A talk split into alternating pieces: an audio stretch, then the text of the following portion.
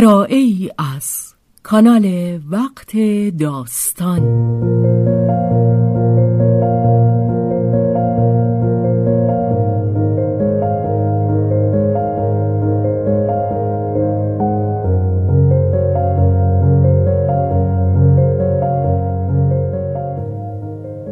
جان شیفته. اثری از رومن رولان.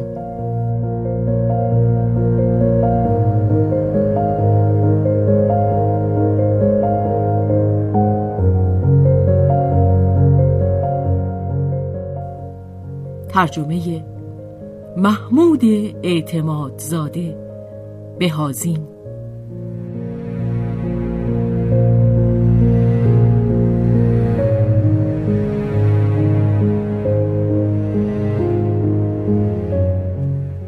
به روایت شهرزاد فتوهی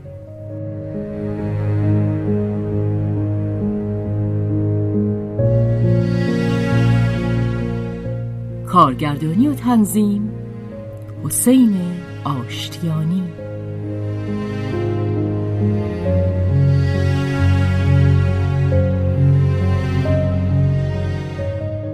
تابستان.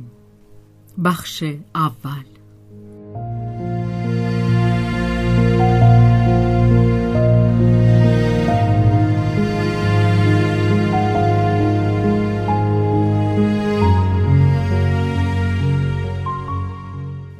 پاریس محافل هوشمندانی که از آنت آبرومندانه پذیرایی کنند کم نبودند.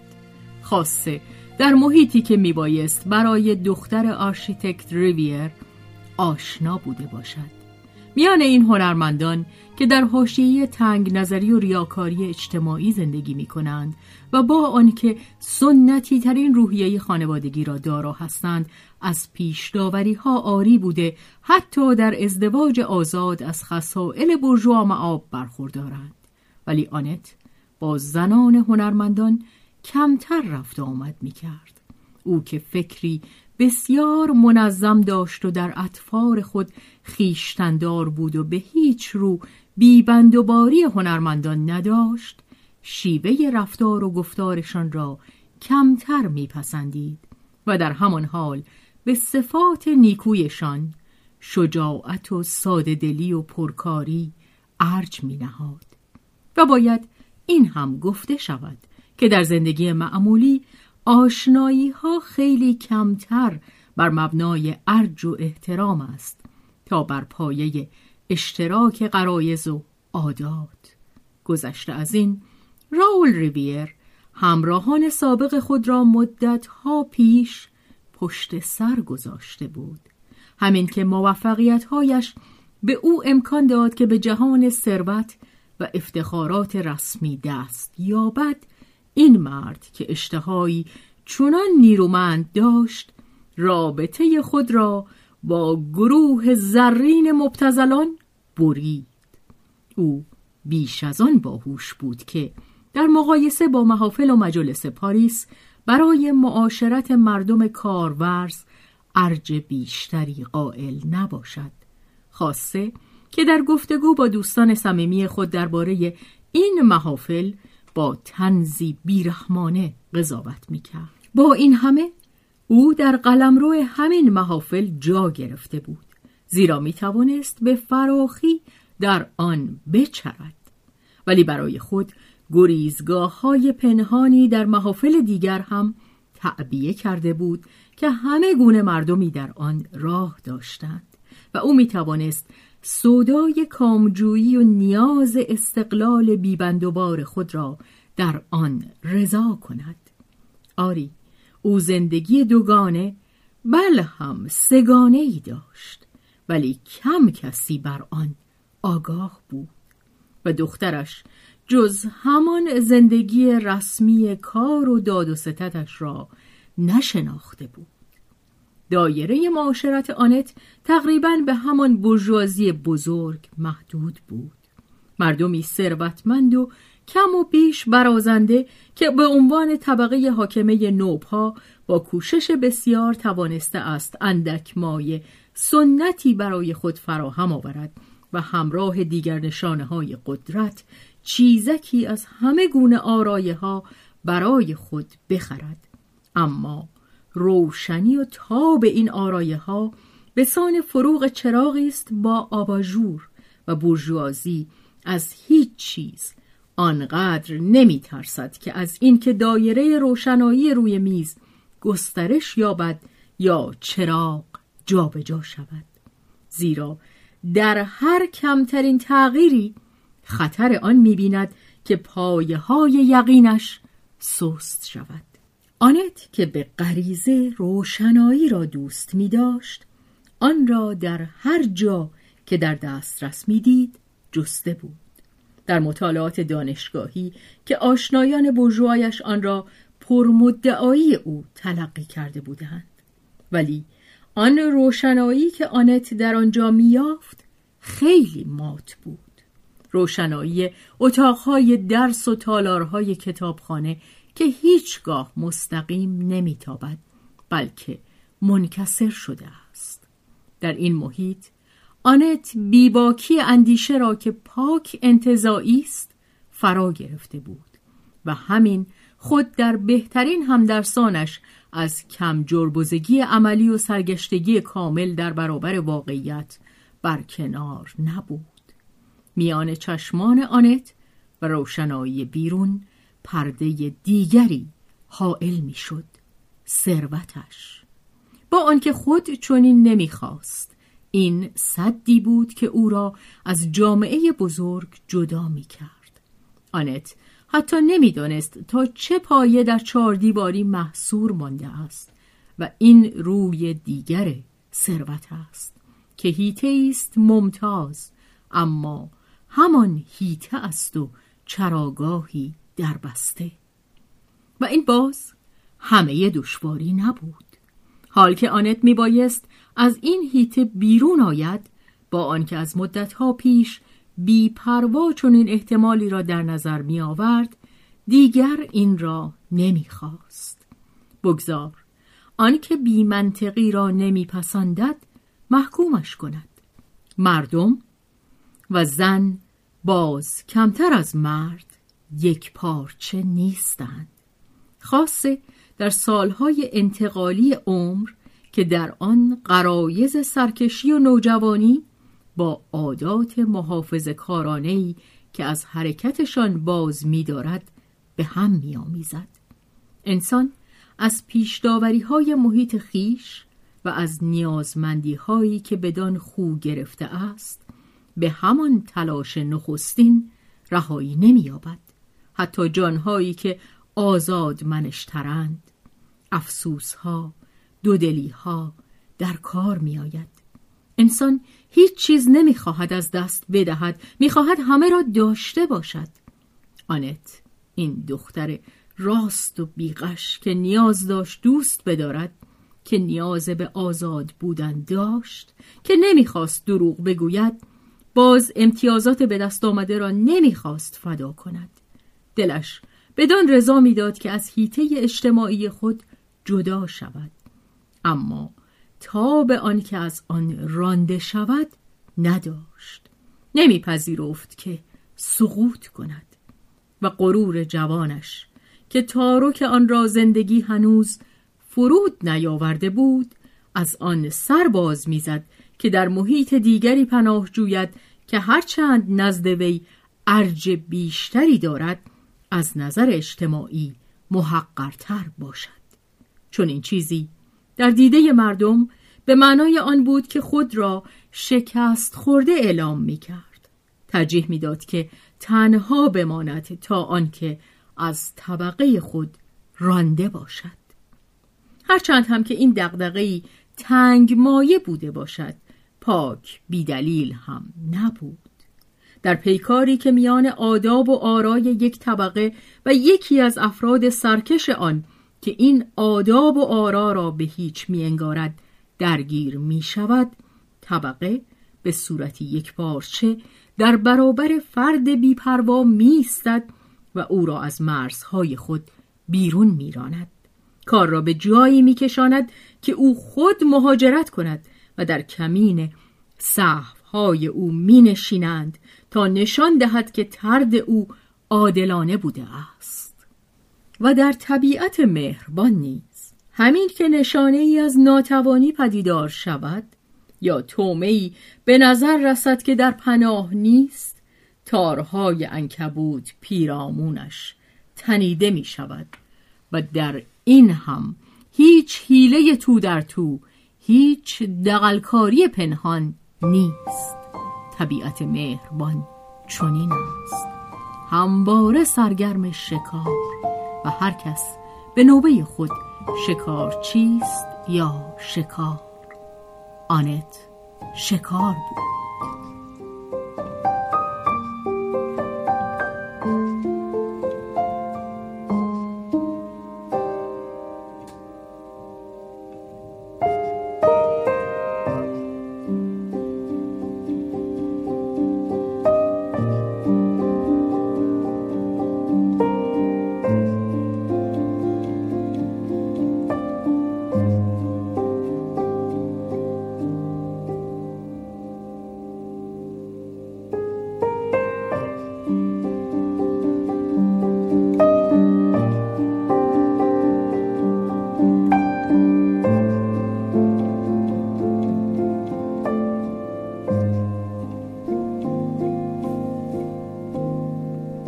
شکارچیان پیدا شدند. خیلی به سادگی. دوست آنت مارسل فرانک به دیدنش آمد. آنت در خانه تنها بود. بچه را به گردش روزانه برده بودند. امه همراهش بود. آنت اندکی خسته در اتاق خود مانده بود. گمان نمی کرد کسی به دیدنش بیاید. ولی هنگامی که کارت مارسل فرانک را پیش او آوردند شاد شد و گفت که به درونش بیاورند. از او سپاسگزار بود که در خانه لوسیل از وی جانبداری کرده است. البته بی آنکه از خود چیزی مایه بگذارد. ولی آنت همچو انتظاری هم نداشت. آنت در حالی که بی تکلف روی نیمکت خود دراز کشیده بود او را همچون دوستی دیرین پذیرفت. هنوز جامعه تازه از خواب برآمده به تن داشت. از زمانی که مادر شده بود دیگر به نظم و آراستگی دقیقی که سیلوی بدان مسخرهش می‌کرد چندان پایبند نبود. مارسل در این جای گلهی نیافت. به نظرش آنت زیباتر میآمد. یک فربهی نرم و شاداب یک سستی مهرنگیز فروغ آبدار نگاهش که از خوشبختی شکفته آنت بیریا سخن می گفت از دیدار همدم تیزبین دودلی های خود شاد بود. هوشیاری او و نزاکت اندیشش را دوست داشت. می توانست به او اعتماد کند. فرانک مانند همیشه خود را زیرک و آسانگذار و صمیمی نشان می‌داد اما از همان آغاز گفتگو آنت چیزکی از رفتاری خودمانی در او دید که تازه بود و به شگفتیش واداشت. آن دو با هم آخرین ملاقات خود را پیش از رفتن بی سرانجام آنت به مهمانی خانواده بریسو در برگونی به یاد می آوردند و آنت از آن می کرد که مارسل آنچه را که می بایست روی نماید بسیار خوب پیش بینی کرده بود. آنت قصدی جز این نداشت که بگوید زناشویش با روژه محال بود. اما چون دریافت که مارسل گفته او را به صورت دیگری می‌فهمد و از آن خوشحال است سرخی بر گونه هایش دوید. مارسل زیرکانه می گفت خود شما هم به خوبی من این پیشبینی را می کردید و از صورتی که ماجرا به خود گرفته بود می خندید پنداری که خود او تا اندازه در این کار دست داشته است.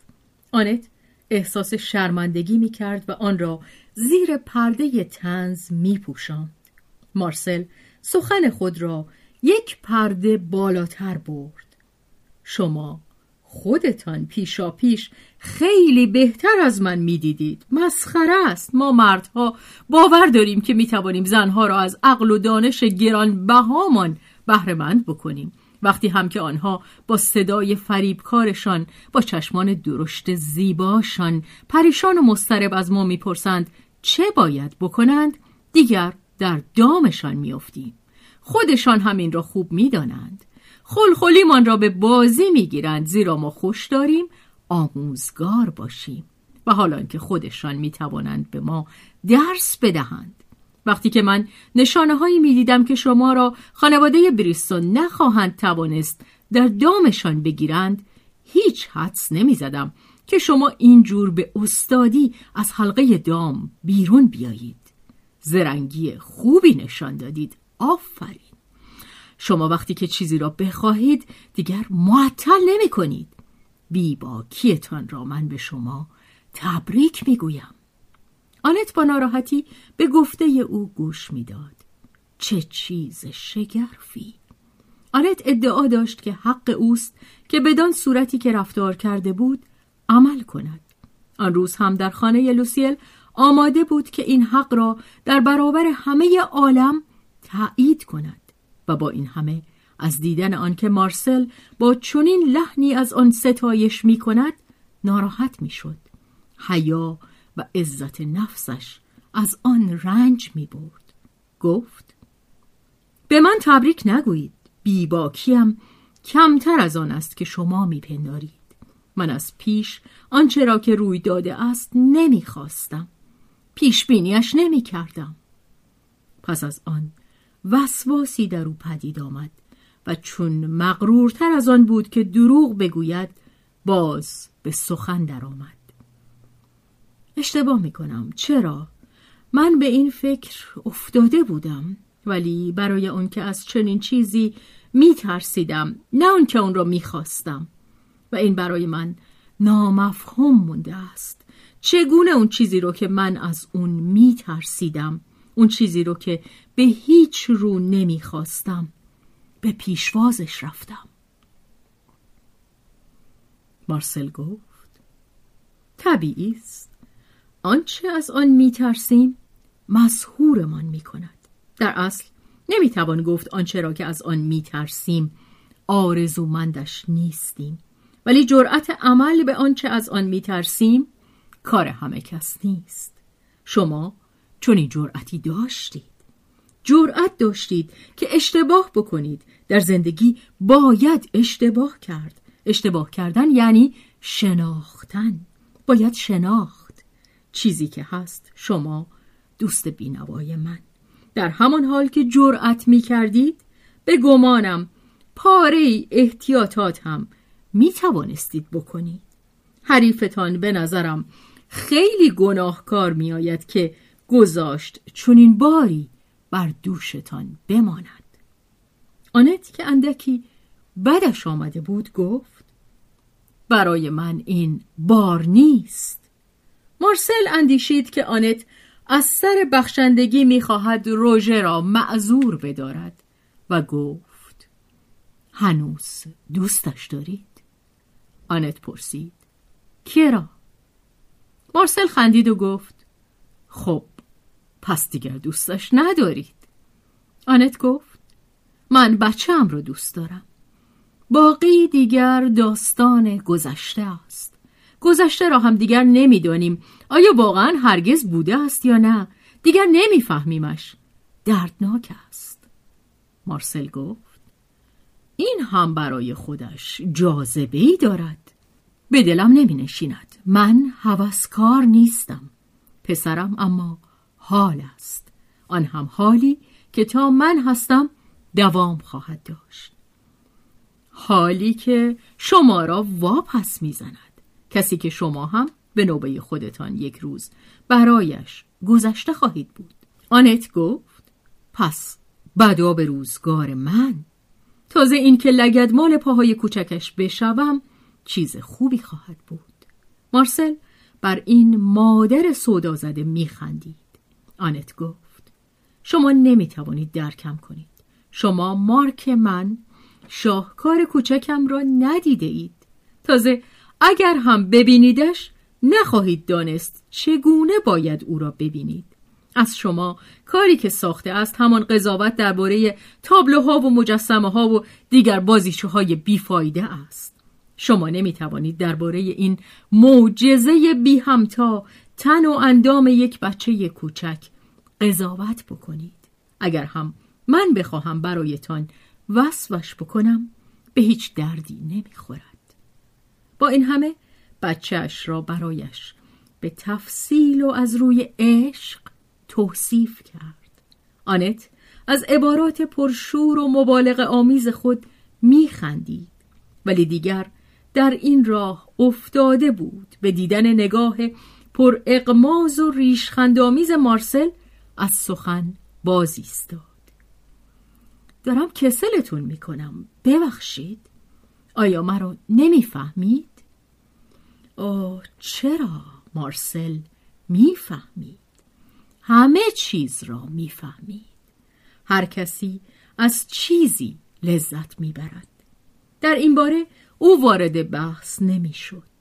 گفت خب دیگه برای اینکه خلاصش کنیم شما گریز پایی کردید و مادر شدید و حالا نسبت به نظم و خانواده قانونی در مقام تخلف هستید و نه تنها پشیمانی ندارید بلکه قدرت را هم به مبارزه می طلبید.